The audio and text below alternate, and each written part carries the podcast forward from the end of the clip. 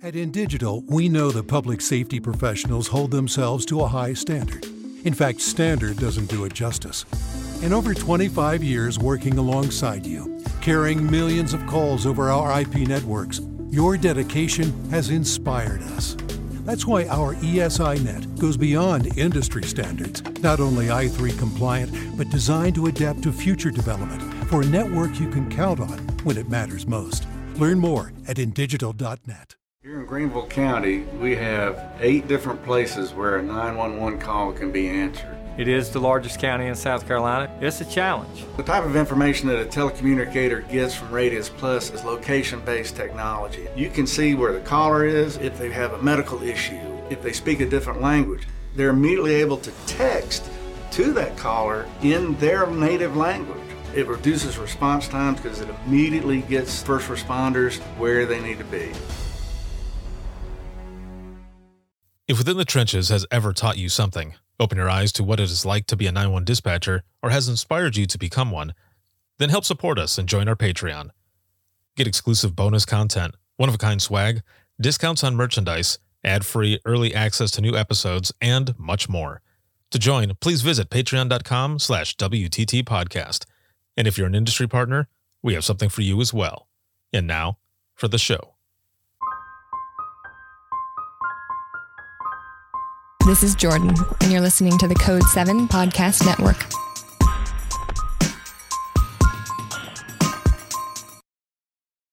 Warning this episode contains the three A's of podcasting adult content, adult language, and awesomeness.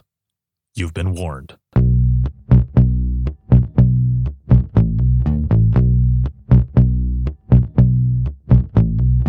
Welcome to Within the Trenches true stories from the 911 dispatchers who live them.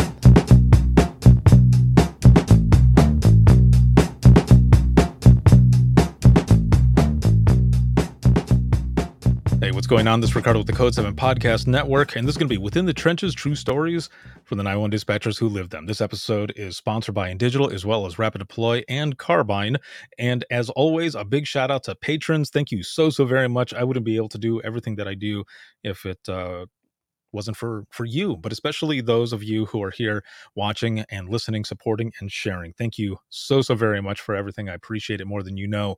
Um, also there are uh, more bonus material that's going to be coming out and uh, th- those are going to be audio versions of the DRT, which is the Dispatchers Roundtable, as well as Open Mic.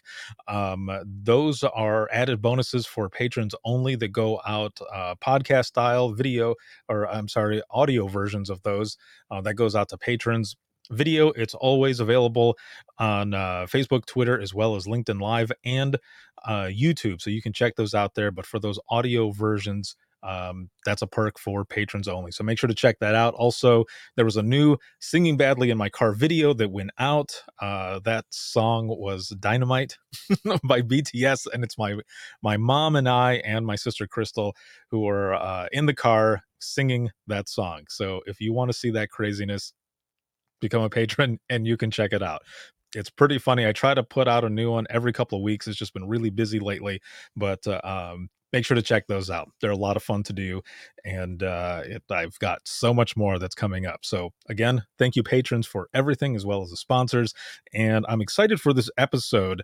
We're going to be talking about this uh, uh, this program uh, that's that's coming up here in just a moment, but also we're going to be learning about each and every one of uh, my guests that are going to be coming on. We're going to learn about their um, their dispatch story as well as some of the calls that they took and what it was like for them going into this so, without further ado, the first group here that I'm going to be pulling up, I've got Madison, Kayte, as well as Kendra, and they're going to be coming out of the Ada County Sheriff's Office, is Boise, Idaho, but also uh, West Valley. So here we go with the first group. Hello. Hello. Hi. All right. Welcome. Welcome. This is going to be good. Uh, we were talking a little bit earlier, and uh, I'm excited. I'm excited to have you all on. The next guest uh, here that I'm going to be pulling up is Shelby. Hello. Hello. Hi. How are you doing? Good. How are you? I'm doing all right. It looks you're sitting outside right now. Yes. okay, so I have to ask really quick because it looks it looks like you're wearing maybe a zip up or something. Is it cold uh, over there, or is it It's, is it all right? warm but it was chilly earlier. We went on a walk after my girls got up, so just enjoying the outside. Very nice, very nice, excellent. Well, I am so happy to have you all on here, and uh, I'm looking forward to learning more about each and every one of you. And uh, I want to start out with Madison. How did you get into uh, dispatching to begin with? Um, so growing up, I listened to fire dispatch constantly. My dad was a fire marshal for the paid and the volunteer department where we lived. So I always listened to it. He had no interest in listening to medical calls because he didn't respond to them as a fire marshal. But I always made him turn it up when the dispatcher was giving the initial disposition because I thought it was so cool to know what was going on and that they got to tell the people, like, this is what's going on and you can go help.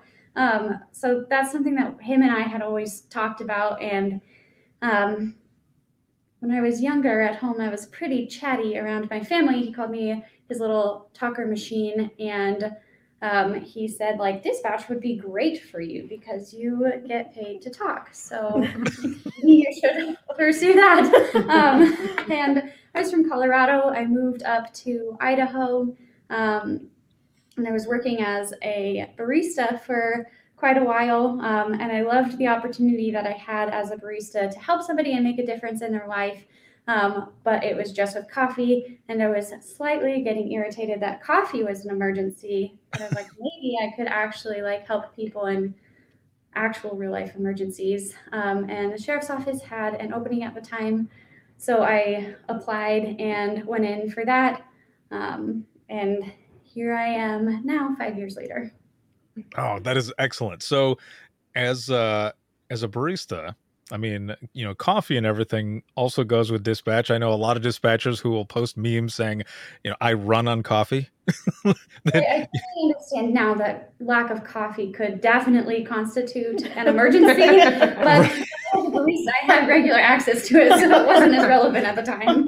right yeah but the also the good thing about what you were doing as a barista too was that you were dealing with a lot of customers and a lot of that customer service can definitely transfer over as you're tra- uh, transitioning into uh, dispatch. I mean it's it's different because of the fact that you know there you're dealing with people face to face but you know that also helps over the phone because you can you can really transition all of that customer service into what it is that you're doing. Absolutely, that and like multitasking as a barista, like ringing people up, making their coffees, like handling multiple different windows. It's a different kind of multitasking, but I feel like it actually like transfers over to the dispatch world pretty well because you've got to stay friendly the whole time, no matter what. Your tips depend on it. So right yeah exactly now um you know growing up so since you were you know involved in, in public safety this way with your dad uh early on were there ever any times that you got to do any ride-alongs or even a sit-along in dispatch? Um, I so there there was one time that I did a very long sit along in dispatch because he was on a fire investigation and I mean it was a long time ago and my mom was in England and and he needed a place for his kids and it was like a last minute thing. So my sister and I kind of just hung out in dispatch for quite a few hours at that point. Um, so we did that, but um, responding to structure fires and stuff with him because he was on call all the time and sometimes he just had the kids and we would just sit in his rig um, so we would listen to that but again like he he was on call 24 7 so we had his radio on all the time. And then he worked in the bureau and their dispatch center was in the in the basement of the building that he worked out of. Um, and so it was readily available and so he would take us down there because we, we just thought it was cool. There were a bunch of nice ladies who would talk to us um, as as little kids.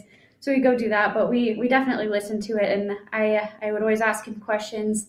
I he used to quiz us on our our phonetic alphabets all the time on road trips and i That's usually had it down but u was always a problem for me so so ursula was usually what i could come up with. And actually used radio within the last six months probably as a joke but so we kind of grew up doing all of that and it was kind of almost like a constant ride along as far as that aspect went because we just always had the radio up Oh man, that is awesome. So uh, I guess so then later on when you made that transition uh into dispatch, was there anything that surprised you? Like when you when you got in there, if you can remember walking in for that first day, you know, what is it that you're looking at? Um, I was, I think the first day I was just kind of overwhelmed. Um, hmm there were just a lot of new people, new faces. Um, and I had grown up on the fire side of things specifically. And we dispatch fire, police, and paramedics at Ada County. Um, but the large portion of it is police calls. Um, so all of that, that whole whole realm of things was completely new to me. Um, and there was just so much, so much to learn. Um, so many like different computer systems that you could learn. Um, I had never heard of a, of a command line prior to stepping into dispatch. So I was like, oh, wow, like there you go. Like this whole thing's a puzzle. There's so many moving pieces that when you're just listening from the outside, especially as a young child, like you have no idea. Um, and then just the variety of callers and everything. Because again, I was accustomed to specifically fireside growing up. Oh, I, I can see where that would be uh, a little mind blowing coming into that. For me, when I first started out, it was a um, it was it was one person, small police department, uh, eight hours.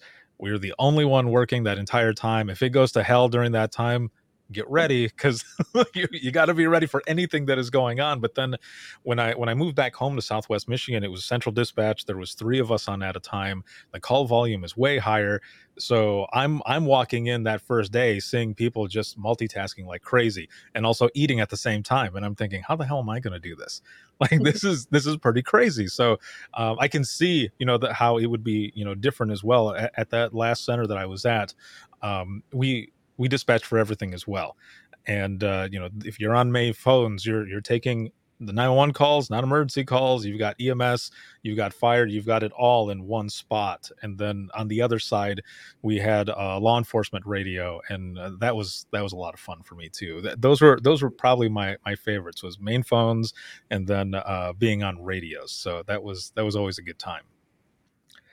Um, so moving over to uh, to Kayte, how did you get involved in uh, in public safety and dispatch? Um, so I have always wanted to be in law enforcement since I was six. hmm Um, that's all I wanted to do. I wanted to be a detective. You asked me when I was growing up, that's what I wanted. Um, I went to school um, for criminal justice. I got my bachelor's degree. Um, and then I was looking, I had moved back home after school and I was looking for jobs, and there wasn't really anything here. Um, and I had moved up to Boise because there was better job opportunities open there. Um, and my grandparents were up there and they needed some help. Um, so I had applied at the sheriff's office um, for the training division, and I got the position there. And part of the onboarding with Ada County is that you do a ride along, you do a sit in with dispatch, you go do records. Um, so you kind of get a perspective of everything that's going on and your role in all of that. Um, so I was the data nerd in the training division. I did all of the, the logging and all of that stuff, registering people, all of it. Um, but I did my sit in with dispatch and kind of fell in love. So every Friday after I would get off, I would go sit for like five or six hours in dispatch and just listen and observe. And um, at the time, we had this secretary, um, Cindy, and she um, essentially stalked me into it. Every time she saw me, she'd be like, "Hey, when are you gonna apply? When are you gonna apply? When are you gonna apply?" Um, so I resisted for a year, and I finally applied and put in and uh, made the the switch and loved it. Wow. So I like how you said you got stalked into it. That's funny. Yeah. have someone poking and prodding you, like, come on, come on, try it, try it. And you know, it's it's interesting to me too that you know there's a lot of people that I've spoken to where you know they've gone in uh you know for something else and they just they they happen to be drawn to to dispatch whether it's in the same room or they're just hearing about it and they go do a sit along just to just to check it out and then it gets into your blood and you're like hmm i think i want to try this as well. Yep. now uh, i guess looking at your training what was the, what was the training like for you going into this Um, so Ada County was pretty structured when I went in. Um, it was a 16 week um, kind of pass fail. You get a two week extension at the end of each phase. Mhm. Um, after that, you're kind of cut off. Um, I went in and there was a lot of people around me that was cut off, and um, I was very determined not to be one of those people. Um, I was very, very awkward at the very beginning. Um, my trainer, Mandy, was my very first trainer ever. And she would tell me every day, You are so awkward. and she finally was like, You need to go to these classes to like learn how to be less awkward. And I would love to say that it helped, but I don't know that it did. um, um, yeah, but it was good. I had a lot of really good trainers, a lot of um, trainers that pushed me and um, pushed my limits, and um, I think it was good. I think it it worked out for the benefit of me and for the center. I think so. It was a good process. Definitely quite rigorous, but it was a good one. So I I have to ask because you you said it. what what made you awkward? Like like what was it? Because and, and the reason I ask is because when when I ended up switching over to uh, or, or coming back home to Southwest Michigan in the in the bigger center, and I was on radios. I don't know what it was because I, I had three and a half years of experience already, but I, I think it was because the radio traffic, there was just so much more that was going on that I would look at my trainer and say, What should I say? Like, you want me to say it that way? Or should I say it this way? And sometimes they would say, just just say it. Just just say how you feel and then I'll I'll talk to you about it afterwards. Was it something like that or what was it? Um, she told me I sounded like a robot on the phone. Um, it, was, it was more like I just I had I was so nervous and so like anxious to do it correctly that I was I would sound like a robot. I'd be like, yes, no, okay, how do I help you? Like there was no emotion, no voice inflection. Like I was just really awkward. oh that that is funny yeah and you know and and some of it too like for me um it had to do with um uh, using my dispatch voice like i i had to speak up a little more and i would say i thought i was speaking fine and they're like no you need to speak up just a little more and a little more clear and it felt like um what was it uh alice in wonderland when the queen of hearts is telling her to open her mouth a little wider when she speaks. And so it was kind of like that for me as well and so I, I had to i had to bring that out just a little bit more and it, it happened more when i got uh, you know it was just way more comfortable. I was just nervous and i just wanted to do a good job so i was overthinking a lot of things that that i was doing yep, that was me. so um shelby how about you how did you get into uh dispatching to begin with Um, I was originally from Pahrump, Nevada, which is like an hour outside of Vegas.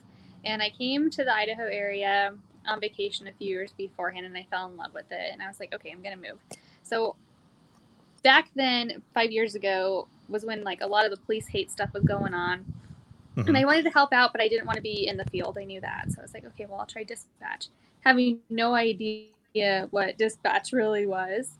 Um, so I applied at Ada County and I got on and I moved here the weekend before I started on that Monday and walked in and started dispatching. But it was oh, eye opening for sure. Definitely more than I ever thought it was. I had no idea all the different pieces and the multitasking and all the screens you'd be looking at on a daily basis. So for me, when when I first started that first day, I had the chief of police show up at my house to ask me if I still wanted the job, and and I told him yes, and I, I thought "Oh, I'm probably going to start like next week or something. So I ask, and he says, "Will you start tonight," and I said, "Oh, oh okay." And when and I go in and I meet my trainer, who was I won't say how old he was. I'll just say he was a seasoned dispatcher and uh, and in I, I observed him take a 911 call and then uh, he go after that call he tells me that i'm next and i thought there's got to be more to this than really like this that's it and i remember he kind of you know he looked at me straight face and very firm was like no this is you're next and the way you're going to learn how to do this is by doing it so you need to jump in now i did have a 40 hour beginner's dispatching course that I ended up taking after that. But um, and, and the reason I mentioned this is because just the way you you made it sound like I went in and I started like that's that's how it went. So what all did that entail? Like, did they just say you're going to sit here and you're going to listen, or do they start you out with some, maybe some geography of the area? How how did that work? Now, my trainer worked at 5 a.m. And so Mm-hmm. the time difference was already a little bit of a struggle because I had like two days to get uh, like used to that. And I walk in and she takes the first call, kind of like you just said, and she goes, "Okay, you're gonna take the next one." And I'm like, "Like I'm actually gonna talk to a person?" And she's like, "Yeah." And I was like, "Okay." So she's just in my ear parroting everything, and I'm like, "I have no idea what I'm supposed to say. Tell this person right now. I don't know the area because I'm not from here." Hmm And so they're like, you know, on Overland, and I'm like, no, I don't know. But it was definitely a lot to learn. Right. Yeah. And it's, yeah, if you're if you're not a local or anything, that that makes it just a little bit harder in some ways because I, you know, yeah, the exact same thing. I had someone just for example, them say, "Yeah, it's over on Bob's Road." I'm like, "I don't know where Bob's Road is." like, can you can you give me some more landmarks? But luckily, in at least the um when when I went to work for the Central Dispatch uh, that I finished off at, it was in the county that I actually grew up in. So the west side of the county, if someone told me one place, like I knew exactly where it was at, and I could tell them different pieces that were right around there. But the east side of the county, whack, nope. I would have no idea where any of it was. So I would have to do um, some geo rides and and just kind of see where some of the different landmarks and other things that people were talking about um, was around there. So so you go in, you start training right away. How about when uh, when you when you when you're taking this call? How did that how did that work out for you? Because I know my first one ended up um, it was just a hang up call, so it wasn't really anything big. But I'll tell you what, I was freaking out. Like, all right, here we go. Yeah, thankfully it was just a non-emergency line, and I honestly cannot remember what exactly it was. But she, I would just look over her, and she'd tell me what to say, and then I'd mimic what she was saying, and we ended the call, and we survived the first one. So I think just like getting over it is the best way to do it. oh man, did uh were you attached to the umbilical cord? Yes. Yes. Oh, it's it's it's funny that even so when I started, it was 2001, and we had the well, I didn't have the umbilical cord then. It wasn't until later, till about 2005, 2006, when I ended up at the Central Dispatch, when all of my training was was all uh, umbilical cord style, and there was always those times where you would hit the button on accident or something, and then you're listening and you're like, "Oh man, I'm sorry, excuse me," You're like, "Oh, they heard me." Like, you know, you're trying to switch it back, and and the trainer's looking at me like, "What the hell are you doing?" I'm like, sorry.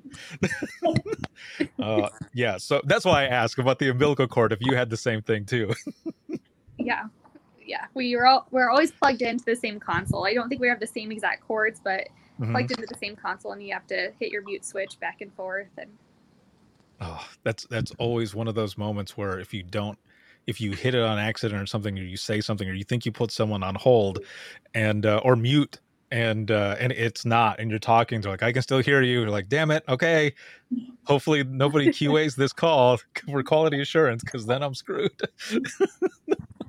Uh so uh Kendra how about you? How did, how did you get into uh dispatching to begin with?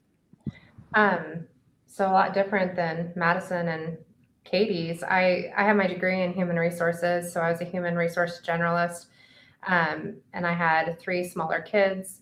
Two of them had autism, so I just needed something that would um, allow me to work crazy hours so I could be available in the afternoons and um, so I could pick up from school and take them to therapies and do all of our afternoon activities, still do dinner, but then go to work.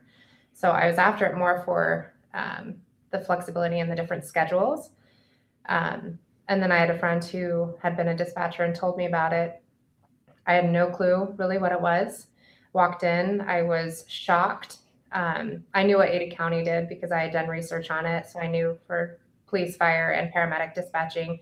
I knew non emergency calls, I knew 911 um, came in those calls came in. So I knew that, but walking in, it was completely surreal. Um, taking calls, it was mind blowing the different types of things that people call the police about. Um, so that was a shock to me, but it's completely different than what I got my degree in. So when you when you say that you had no experience, did you have technically a little experience? And, and what I mean though is like from TV shows or anything like that. Right. Yeah. yeah, I've seen TV shows. I knew I knew that you could I, I yeah, I've seen TV shows with that, but it's completely different.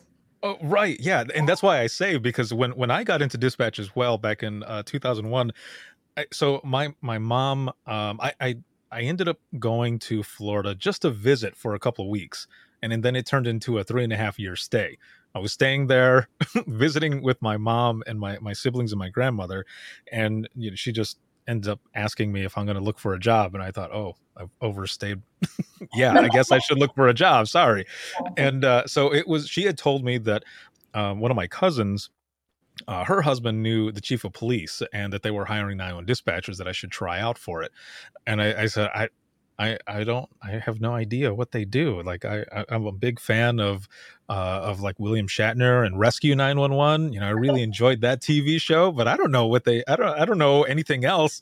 But uh, and that's why I ask that I had no experience, but the experience that I had was from TV. yeah, very limited, very limited to what I've seen on TV. So then when when you end up uh, getting into this, what were what were some of the things that were real eye opening for you then? Uh, well, so one of my first few days of taking calls was New Year's Eve. So mm-hmm. that was an overwhelming day to start, and I worked night shift. Um, so it was much like them. The way we used to do training is you got plugged in with your trainer, and um, whenever the trainer felt it was appropriate for you to take your first call, that's when you did it. So it was very much like the second or third call that I had listened to. I was now the one answering the phone and just not knowing what to say. I, I usually know what to say. Um, and sitting down and doing that job, not knowing what to say to people, um, like I would know what to say to comfort them, but not knowing for policy what was appropriate or what we needed to say to guarantee help um, that was just kind of eye opening. Like, oh crap, what did I get myself into? yeah, there there are definitely uh, those moments um, when when I had first started out at that small police department you know the the very first high priority call that i had was actually it was something that happened face to face. So people could actually come into the police department and and make a complaint or whatever just right there at the window. Mm-hmm. um, when i ended up coming back to southwest michigan those calls there were were even they were even more crazy. Like the first night i started um well that's a now that I'm thinking about it, this was a pattern. I started midnight shift in the first place, and then at the central dispatch, I, it was midnight shift as well. So I, I go in and I'm sitting next to my trainer. And the way we did our training there was uh, we did it in, in four phases. So, you know, the first phase was geography and just like all the codes and everything that we had to memorize, and then phones, and then uh, LEIN, which would be NCIC, and then radios. And then that fourth one was the shadow phase. But that first night, that I was there, I'm sitting with my trainer in the middle of the night. We're on we're on the umbilical cord, and I'm listening.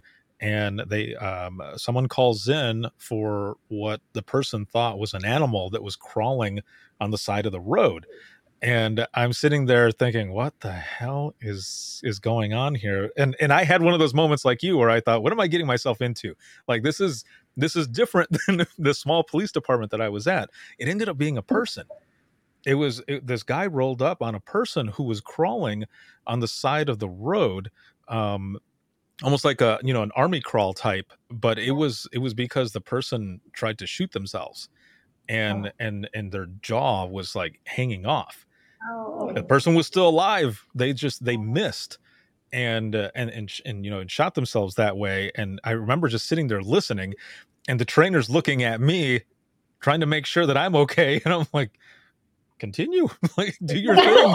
Like like I'm, I'm i'm listening i'm here i'm not leaving i'm not going anywhere I, i'm i'm in i'm in 100% so you know that was that was what my first night was like. That's why i was kind of asking you, you know what what yours was like going in and that first call and everything.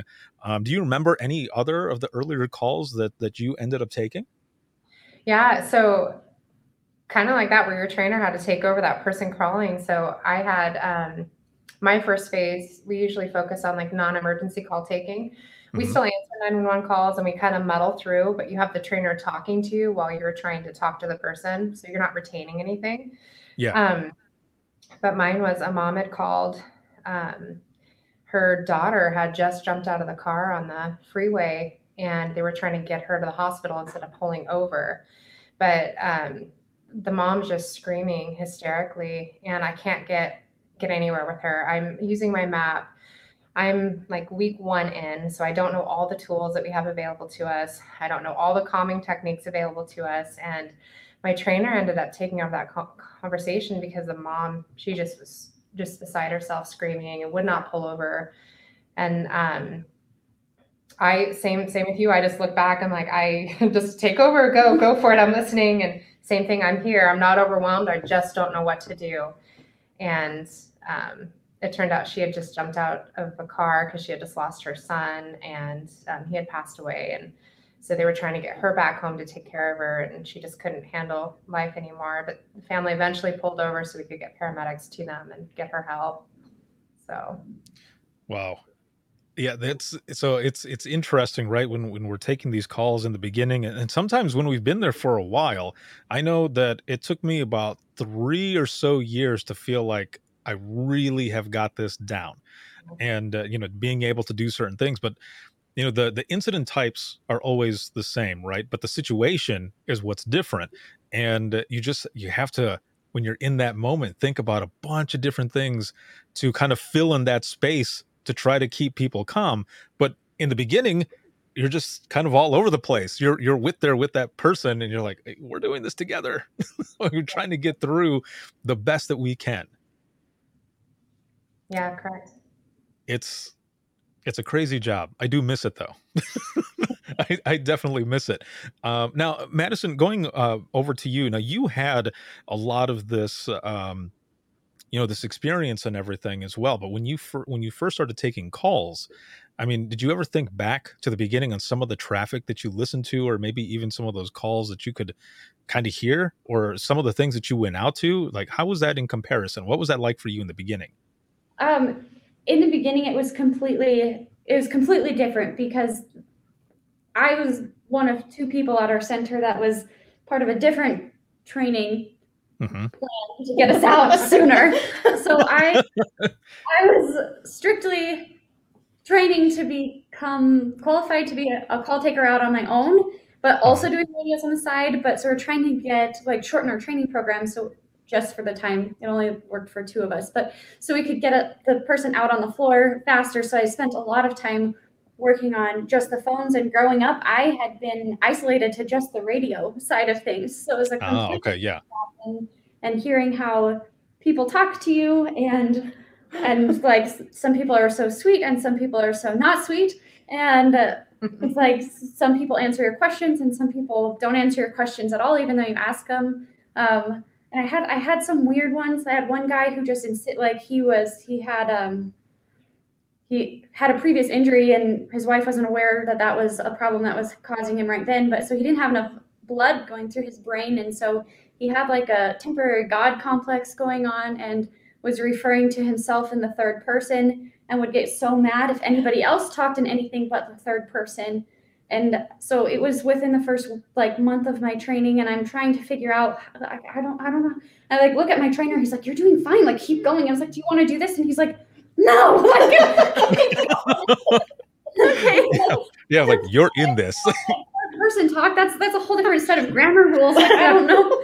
I don't know how this works. And so so that whole aspect of it was was very very different than what i grew up listening to because the radio is is much more controlled for the most part Mhm. um, than your calling parties. And and sometimes when like you get a funky one that wants all normal speech rules to go out the window and you need to comply with his so he doesn't hurt his family okay like i guess i guess i can do this. So it was it was very different. It's just a lot to learn um, and then how to how to handle people. Um, i i had never really been in a situation where people would say exactly what they think sometimes and you know so so it was it was definitely not not necessarily i don't think that i went in expecting anything specifically But had I gone in expecting anything, it would not have been that. um, so it was just a lot of learning. yeah. So a, a couple things. Uh, one, did you not ever have anyone get really pissed off at you about their like when you were barista? Did, did no one ever get pissed off or anything, and, Um, really just lay into you and tell you how it is? No, well, so my uh, the owner of the coffee shop that I worked at was very, very, very strict about that, and she said if Oh. you messed up you messed up that coffee, like you toss it and you start fresh. Um, so like our quality control at that coffee shop was was pretty significant. So no, and I'm like I worked as a waitress before, but I think I had just gotten lucky and I hadn't messed up orders. Um, so, so I hadn't really had that. I hadn't I hadn't really had that in-person blow up thing. I uh, I enlisted in the military. After that, I got a lot better at um, people yelling at me and saying exactly what Ah. they think. That was, that was a break in between dispatch years. So had Yeah. that been, probably would have been different. yeah. So then, so then, the secondly here, I have to ask: when you were taking this call, did you respond in third person? I didn't at first because I didn't know that's what I was supposed to do. But he was Yeah. getting he was getting so angry, um, and and his wife was threatened. Like he was he was gonna try to kill her. He was like naked on top of her with a like a gun, Mm. like all of this stuff. So I was like, what? Why? I guess I'll try to talk to him, like mirror how he's talking, and that seemed okay. And he wasn't threatening to hang up the phone on me anymore. Um, so I was like, well, I guess this is working. That's why I was like looking at my trainer. He's like, no, like you keep doing it. okay. So I, I, it was just something that I was like, well, I guess I'll go with what you want. So Hey, no, well done. Yeah, do what works. You, I, I, I, chuckle a little bit because all I can imagine is you uh, being like The Rock back when he was a professional wrestler and speaking in the third person. But so, Madison thinks you should do this, or Madison sh- says that you should do this. so, it was so awkward. Like Madison wants you to like, and not you. Like Madison wants David or whatever. Like I have no oh, idea. yeah. It was five years ago, but like the the you pronoun is is was not acceptable. Like personal pronouns were were not to be used, and it's just mm. like, oh my gosh, like I like I said, like all grammar rules go out the window, and you're winging it. But he would let you know if you did it wrong. So Man, see, dispatch is this is elite, elite stuff here. you have to, you have to think on the fly. never expected to have to play. oh, that is amazing. Now, uh, let's go to let's go to Shelby. How about some of the the earlier calls um, that you had as well? Some of the ones when you were you know first starting out on on phones. Do you remember any of those? Uh, the main one I remember, it was probably when I was just out on my own from training. And I remember it was my birthday and I was working a 14 hour shift, so I was on overtime. And I was on swing shift, so it had to have been right around midnight. And I answered an emergency call, and this guy on the other end, we call him Belly Button Guy. Hope that okay. Um, but he told me this story about how him his aunts were in the ba- his aunts were in the basement and they were ma- wearing these matching shirts and they had them tied up where their belly buttons were showing and he's, he's whispering the entire time. And i'm like okay. So i'm like is he going to tell me like that they're dead down there that he killed them so i'm like trying to like figure out what's happening and then he tells me the story about how they were like playing tug of war and he falls backwards and his head gets stuck in this fish bowl and at some point they like burn him with a cigarette in his belly button and he's like is that dangerous? And i'm like what? Like what is going on right now? And i remember like Whoa. telling him to hang on a second and i mute myself and i like stand up to the lead that was on duty. And i'm like is somebody playing a joke on me? Like this is my first birthday here. Like is this what we do? Like is this like an initiation thing? Like i think somebody's playing a joke on me. She's like nope nobody's playing a joke on you. And i'm like this is a legitimate call. And she's like it must be because we we don't play jokes like that. And i'm like okay.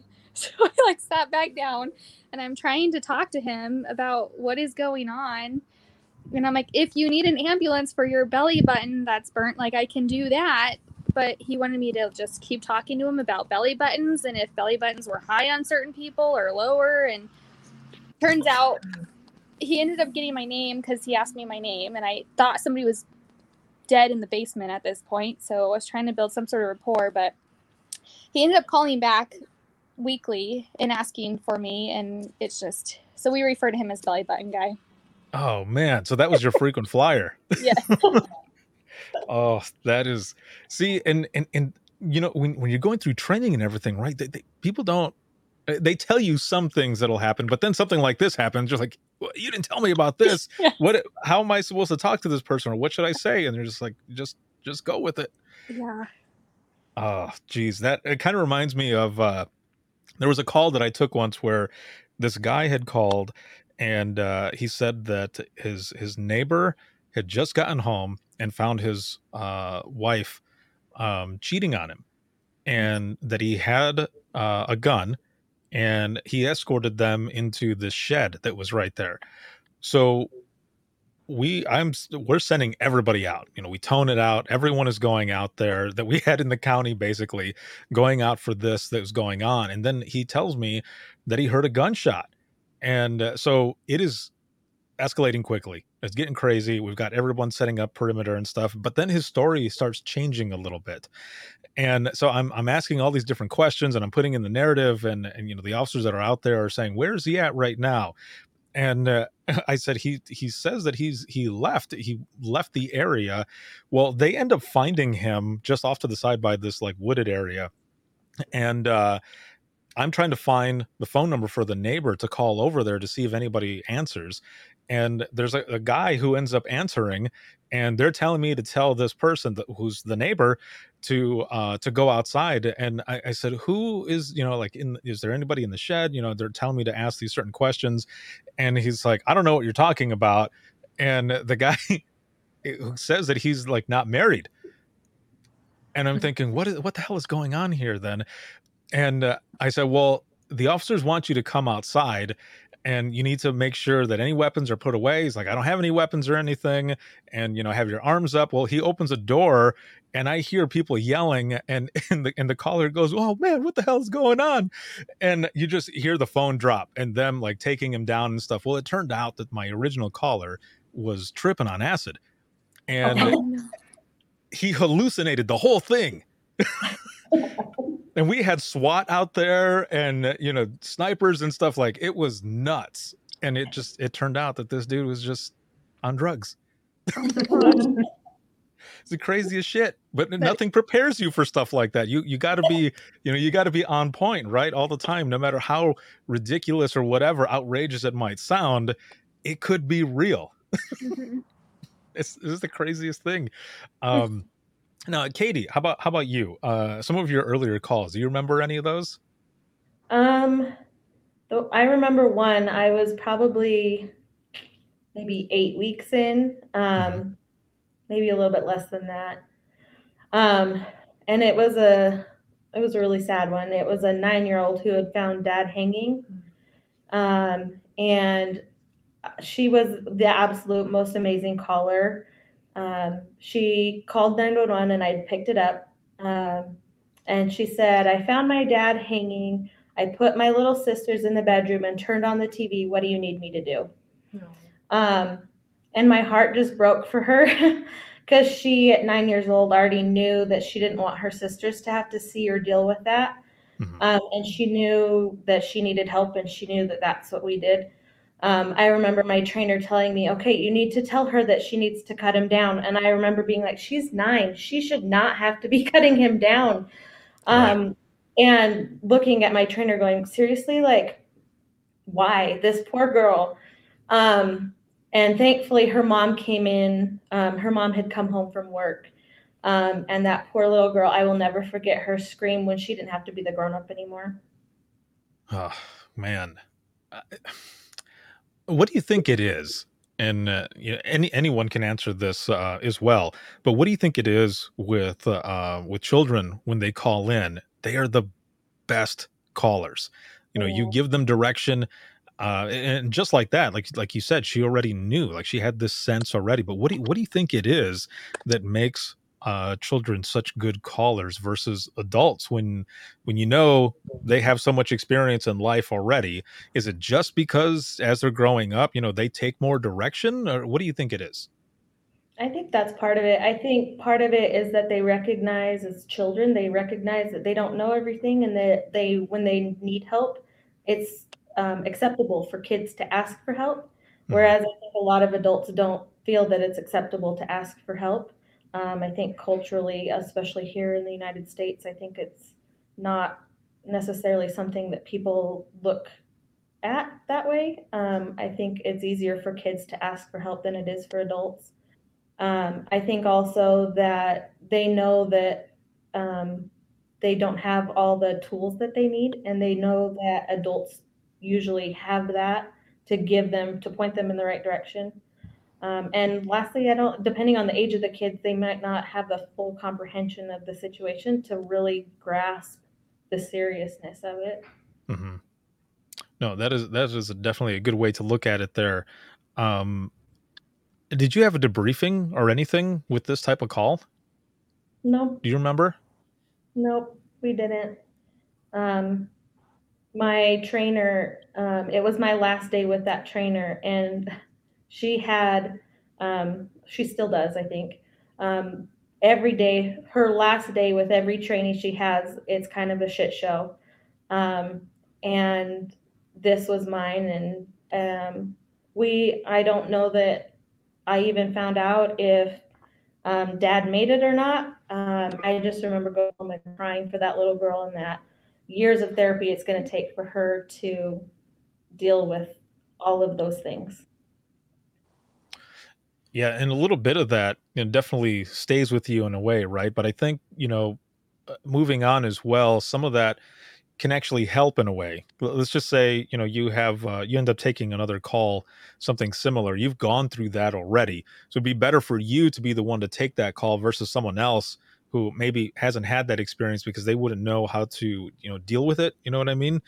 um, but also um, being you know a, a trainer as well if you become a trainer whichever um, if someone else goes through a call like that you can be there for that person and say i went through something similar and you can actually talk to them about it Exactly. yeah it's it's hard too right when you get into this profession um, you're not taught uh, at least I wasn't back back in 2001 as well as 2006 uh, when I had switched over to the central dispatch. There's you go through all of this training in the beginning, but there's not always that look you're you're going to end up dealing with this or this is how you are able to remain calm yourself um, and keep them calm or this is how you can you know practice self-care or anything like that that stuff isn't always taught i don't know how it was for for any of you but for me it was you know you're going in you take your call and then you move to the next one there was never any talk that i can remember that you know this shit is going to stick with you and you might not know how to deal with it you should ask for help that was never told. So I was one of those dispatchers who, in the beginning, buried all of my calls, and I thought I was leaving um, a lot of it at work, like a lot of people say. But it turns out to be bullshit because when you're silent at home or you're, you know, kind of disconnected, those things are really bothering you. You don't. It doesn't just stay at work because it's always in the back of your head. Uh, so for me as well, you know, I didn't want to be, um, I didn't want to look weak, right? Nobody wants to look weak. You don't want to be the one who's asking for help because then you're afraid that people might think that um, you you can't hack it, like you can't you can't deal with it or you can't handle what it is that, that is going on. But what I learned later on was, you know, I was more of the person with courage to actually ask for help. It wasn't me looking weak.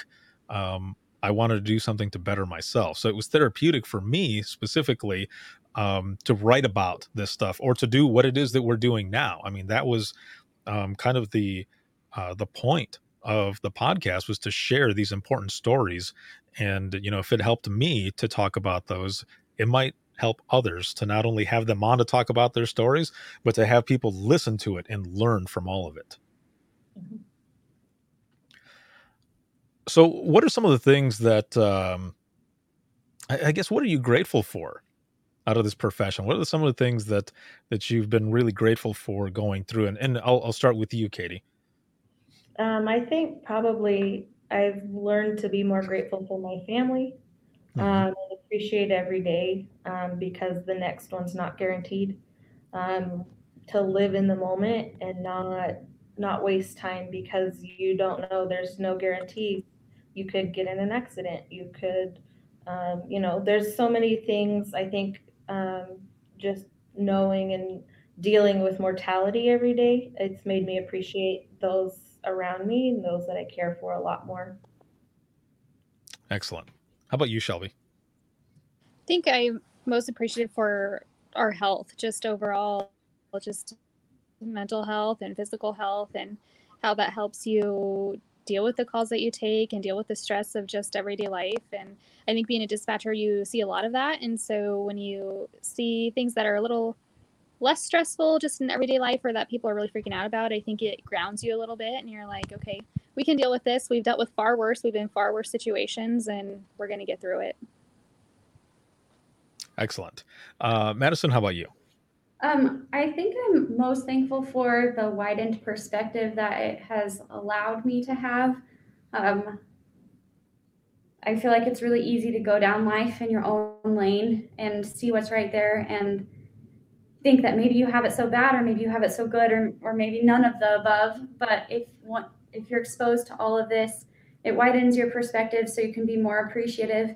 And then you can also learn to, because like I said, one of it's very important to me to be able to serve in some way. Um, and that's what gives me fulfillment. And so I'm thankful for the, even though the stress is there, I think that without this, without the stress or the capability to be helping people, um, I think I would be worse off um, not dealing with it, be- not not having any of that because I wouldn't be able to be in the position to serve. And as the years go on, you see what you are capable of. Um, and I think that knowing that you're capable of this makes it easier to handle anything that life deal like deals, deals you. Um, and then you can help your people, whether it be family, friends, coworkers, um, or your callers. Like you know that you can do this, so you can pass that on. And I think that that that's something that it fulfills my purpose and having a life with purpose is super important to me. And I think that this lines up really well with that. And without dispatch, I, I might not have ever known what I can handle and known that I can help in, in that way. Yeah, I, I fully agree with uh, knowing what you can and cannot handle. There's there's a lot of different things that uh, that I've dealt with as well. Uh, moving from dispatch though into uh, the private sector to becoming an industry partner with a, a 911 solutions company, um, there were different things that happened there, and, and one that I can think of uh, specifically in, in, in talking about um, knowing what you can and cannot handle. Um, I had uh, I had a coworker who just went off like we were having a conversation and then just went off and i'm just sitting there and i remember the person saying i'm really sorry for going off on you right now and i said you know i spent 13 years listening to people and having some people die on me. Uh, what you're doing right now is nothing compared to what I dealt with. So you continue to do what you need to do. I will be here to take whatever it is that you need to get off your uh, off your chest. So go ahead. so it provides you like a whole different realm of leadership because all of a sudden, yeah. like like I said, I'm in the military. Like when when shenanigans happen, you're like, well, okay, like right. Let's move on from this. like it's it's okay. It's not the end of the world. And and prior to dispatch, it could have definitely seemed way more the end of the world. Yeah, yeah, exactly. And it just yeah, it fully prepares you for so much more that is going on and you know anything that might happen in the in the future as well. Uh Kendra, how, what about you? Um, it just made me appreciate the friendships that I've made in dispatch. Um, they understand it like nobody else would. So even with my spouse, if I have conversations, he just truly doesn't get it, or my family members, they don't get it, but my friends within dispatch do get it. Um, also, not to take life for granted. Um, it's so easy to do so when we get so busy and stuck in our ways, and um, yeah, and just like Madison said, as stress comes throughout the day from doing our daily normal family activities, it's really not that big in the grand scheme of things after you take some stressful calls in the day. It's like, oh, you spilled your milk. That's fine. Let's just wipe it up. It's going to be a good day. Right. Yeah. It, it does put uh, a lot of those calls they do put life into perspective, right? Because you're you might feel like you know the world is ending and stuff, and then you go into dispatch and you're taking a couple calls, and then if you get a moment to reflect. I know, and I, I'm just speaking from you know experience as well. Getting that moment to reflect and think, "Damn, it's really not that bad." like they are dealing with something completely different. I need to uh, step back, take a deep breath, and you know quiet down whatever thoughts I had about whatever BS I was thinking that I was dealing with. This is this is a lot worse.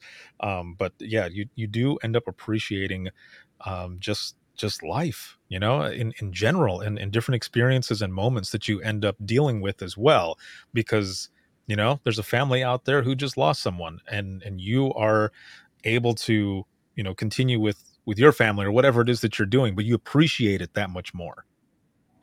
Yeah. Um, so I, I want to move into this program, and and Kayte, if you can explain, and uh, or or any one of you, you know, I want to learn more about this program that uh, um, that that all of you took part in. Okay. Um, so um, it was kind of the my brainchild. Um, Mhm. I started um, in Idaho. I had mentioned my grandparents um, were getting older and needed help. Uh, my grandpa was diagnosed with dementia, um, and that brought with it a lot of challenges. Um, my grandma and I were his caretakers, um, and we were dealing with a lot of the different things that come along with the dementia. Um, he was hallucinating, he was um, seeing and experiencing things that weren't real. He would um, hallucinate my grandma in awful situations. Um, I, I think it was his worst fears played out in his mind. Um, and it was really hard. Um, the doctors didn't know what to do with him. They sent him to therapy. Obviously, that's not going to help when his brain is deteriorating. Um, but they didn't know what to do with him. Um, unfortunately, Alzheimer's and dementia is not. Um, there's not a lot of resources. There's not a lot known about it. Um, we're getting better. Um, there's they're finally getting medications and stuff to help with that. But at the time, there wasn't much. Um, and he went downhill fast. Um, meanwhile, at work, I was taking calls where um, people with dementia would wander away from their homes and get lost, or um, they would accuse their spouse of beating them, or different things like that. Um, so I knew we weren't the only ones um, having these challenges, um, and I figured there had to be a better way to um, help these people, both them as the patient and their families who are trying to deal with this on a daily basis. Um, I did a lot of research. I looked at the International Association of Chiefs of Police, um, and they had a, a, whole list of different agencies and what they had done, and the different um, options that there were available, programs online. Um, I took little bits and pieces that I liked from every one of them. Um, and the information that I had with our CAD, um, and then very quickly realized what a huge project this was going to be. Um, it's huge. Um, so Shelby and I presented it to command staff. Um, the way Ada County works is that if you have an idea for a program, um, you write up a proposal, you pre- present it to command staff. Um, they take all the information and give it a yay or nay. Um, they were kind enough to give us a go ahead. Um, and that's when we brought Shelby and Kendra on to help us tackle this huge project of logistics. How are we going to work this? How, how, who do we need to meet with and stuff like that? So, for those who are listening and watching, what is the name of the program? Um, and like, what is it? What does it stand for? Um, it's the ARVAP program. It's ARVP and it stands for Ada's Registry of Vulnerable Populations. Do you want to touch on the autism? Yeah, so when they brought me into it, um, I have twin boys that have autism. Mhm. They're 15 now, 15 and a half. And um, we were blessed where they they weren't runners. They didn't ever run away from us. They didn't escape from the house. Um, they were able to follow directions pretty well, so they knew like they don't leave the house without mom and dad. um, but not everybody is that lucky. And so, like Kayte was talking about how somebody with Alzheimer's or dementia may be found wandering in the middle of the night, not know where they belong, and then we have to go door to door. Officers go door to door trying to find out where they live. It's the same thing with people with autism, but they tend to run. And usually it's younger kids that tend to run and they tend to run towards water. Um, so this RVAP program, it's for the vulnerable populations. So anybody with autism, Alzheimer's, dementia, even somebody with like Down syndrome or any cognitive delay that may benefit from the program, we encourage people to have them registered. Interesting. So then, so you you've got the registry right, and and you're filling out all this information. Is there, um, other health information there, or is it more like descriptions and you know the address or a phone number to reach? You know, contacts in case you know someone is lost or does run away. You can you can find them. Like, do they have you know maybe a bracelet on them, or or how does how does that part work? No, so it's, it's all of those things. So it's going to be Mhm. their name, their address, emergency contact, their diagnosis, their physical description. You can upload a photo, so we have it in our system. Um, but things that we like in there are calming techniques, um, things to avoid, any specific triggers, um, how to talk to them appropriately, how to de escalate them, um, what are the safe topics? Do they like cars? Do they like dinosaurs? Do they like talking about flowers? Um, and so we have a really cool search. Um, well, in our CAD, we can do this really cool search command. So a couple months ago, we had a 12 year old girl. We had 911 calls coming in. She was running in a busy part of Boise in the middle of the road. Um, people couldn't stop her. It wasn't safe for her to be doing what she was doing. It was like during rush hour traffic. Um, as officers were responding, our dispatcher was able to do this search command that we have, and she narrowed it down and she found out exactly who this girl was, knew exactly how to talk to her, knew how to calm her down, relayed that information to the officers, said, This is her name, this is how you talk to her, um, this is what you don't do because this will escalate her. And then she also called the mom and said, Hey, we have your daughter at this location. She was just called in running down the street. And the whole time, the dispatcher is talking to the officers and talking to the mom. The officer that got there is just following her slowly to keep her safe because she's she's eloping. She's running. They don't want to put hands on her. They don't want to stop her because that could trigger her. Um, so they knew exactly how to talk to her, to wait for mom to come to her, and um, how to de-escalate the situation appropriately. Wow, Uh, that's that's amazing to be able to have all that information, especially on and how to talk to a specific person, because that's that's something that uh, it's not always out there, right? There are training classes, but not everybody gets to go to a class like that. But um, you know, to be able to to know how to talk to someone so that you can you know bring them back into safety and everything that is that is powerful right there how do you um and this is for for anyone um but is this information that's also shared like let's say on on social media you know for for your agency do you have an agency page like on facebook or something and, and is that information on there as well for the public for the registry part of it i guess is, is what i mean have- We've got the registry Mhm. available on our um, county webpage. It's pretty easy to access, and we have gone through a training with all of our partner agencies. So all of the police officers have had this training. Um, so we've walked them through so that they can help people that they encounter um, who would benefit from the program register it. Obviously, all of that information is also protected so that the people are still safe, like their information is not available for the public. But it's a very, very easy form to fill out, and we have it so that all of these screens with all of these questions that we came up with, so all the topics that Kendra just listed, they're there so that people know what to put because some of this stuff is is something that you maybe wouldn't think to put yourself. Um, so there's a spot to fill all of that out. Um, and then it goes into our CAD system and we can we can use the commands to to bring it up either based on person's name or a location. But we've got that. We have um, talked to the media about it so that the community community can be made aware of it.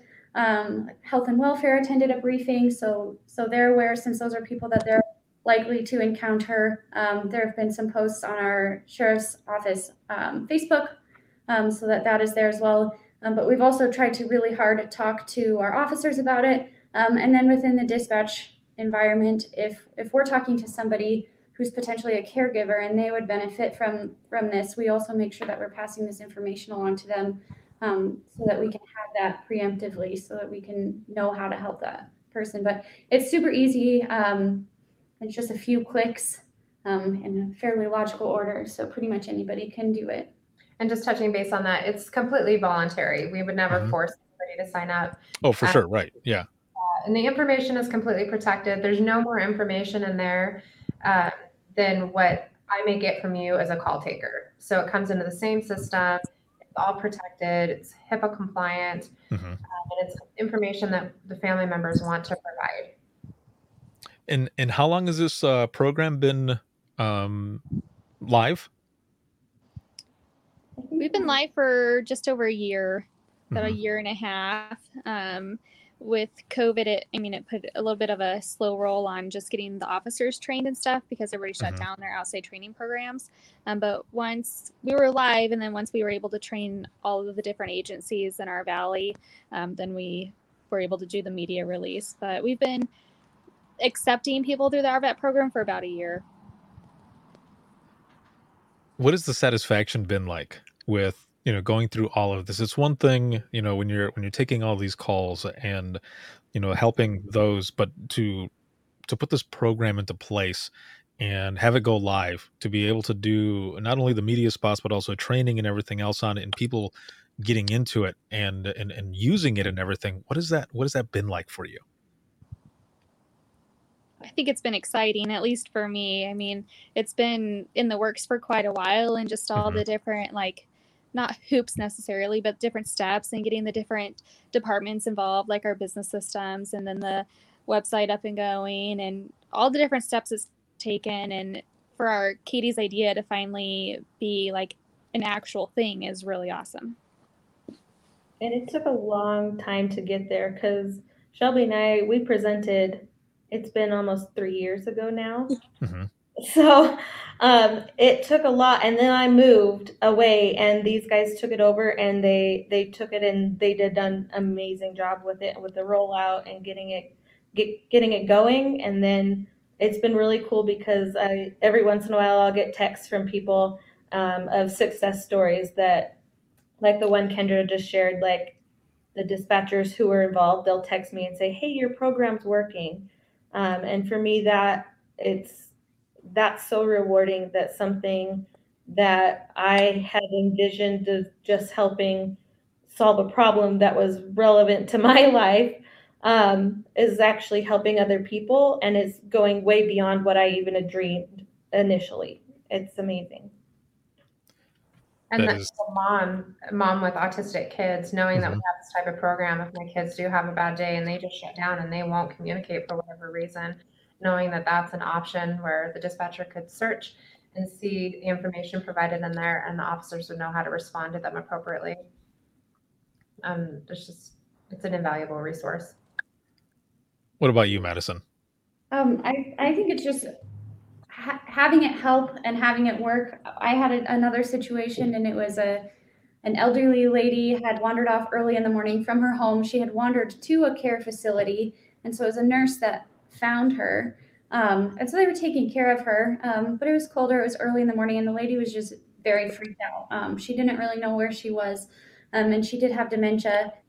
And so I was able to run the location and then find her home and her husband's contact information and get that to officers like right as they're getting there. And so just being able to put that peace of mind for her family um, and then for her and for our officers, it's it saves your resources, but being able to shorten that reunification process is is what's super rewarding um, because if not like if she doesn't know her husband's name she doesn't know his phone number like that could have been something that took a, a long time and then added so much more trauma to her if if we would have had to either take her to the station and have her sit there and wait or go Yeah. knock on doors and she had wandered a bit of a ways not like super far but it was a, a very residential area so there would have been so many houses if we were door to door knocking at 3 a.m um, and because of the program, we didn't have to do that. We didn't have to scare a bunch of people. because um, it, it's intimidating if an officer shows up at your door at 3 a.m. like, oh my God, what happened?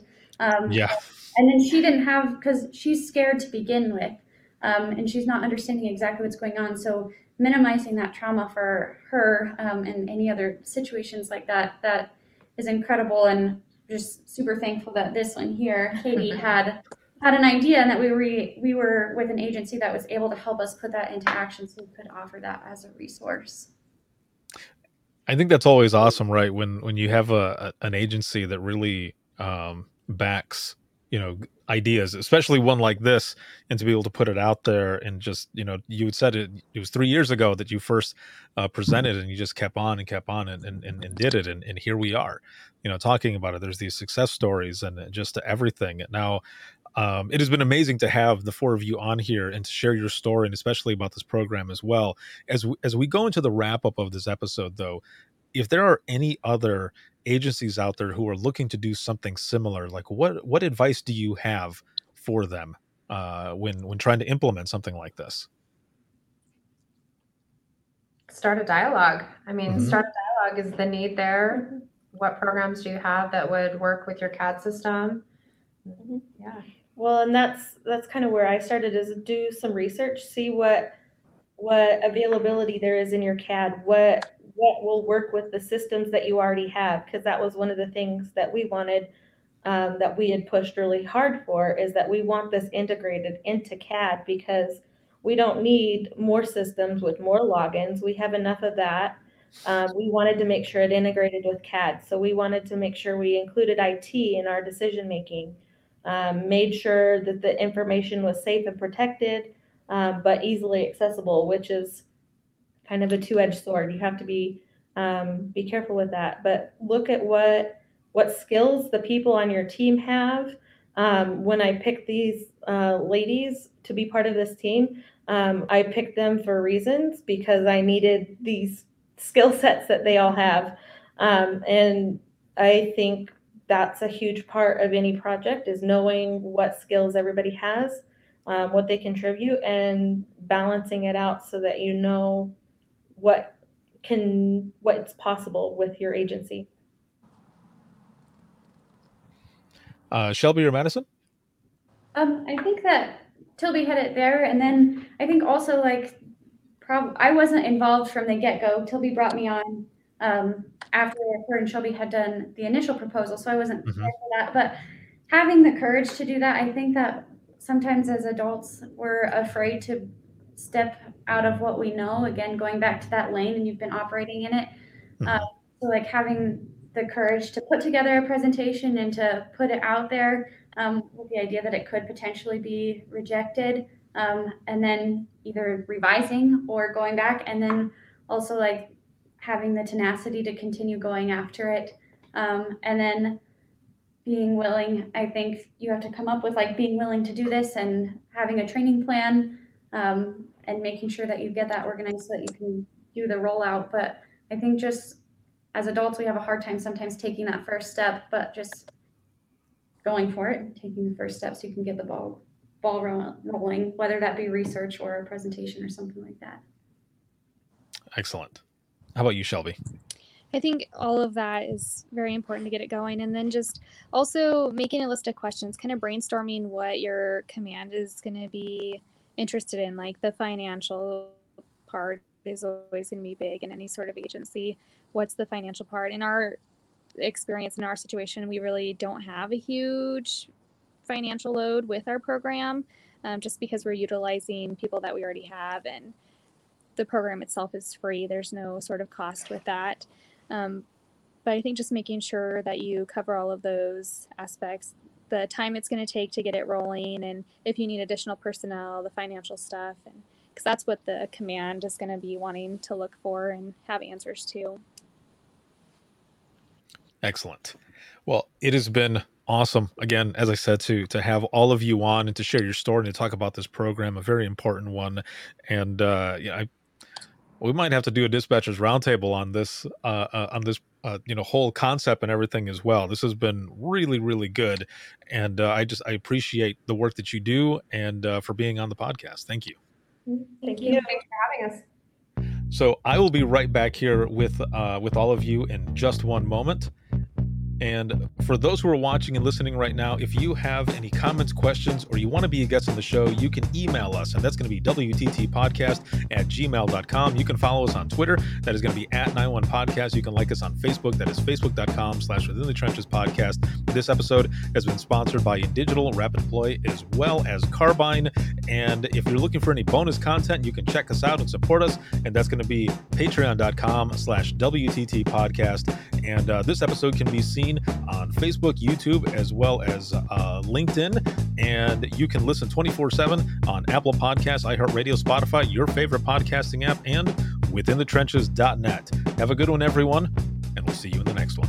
You just listened to a Code 7 Network podcast. If you have any questions or would like to be a guest on the show, send an email to WTTpodcast at gmail.com.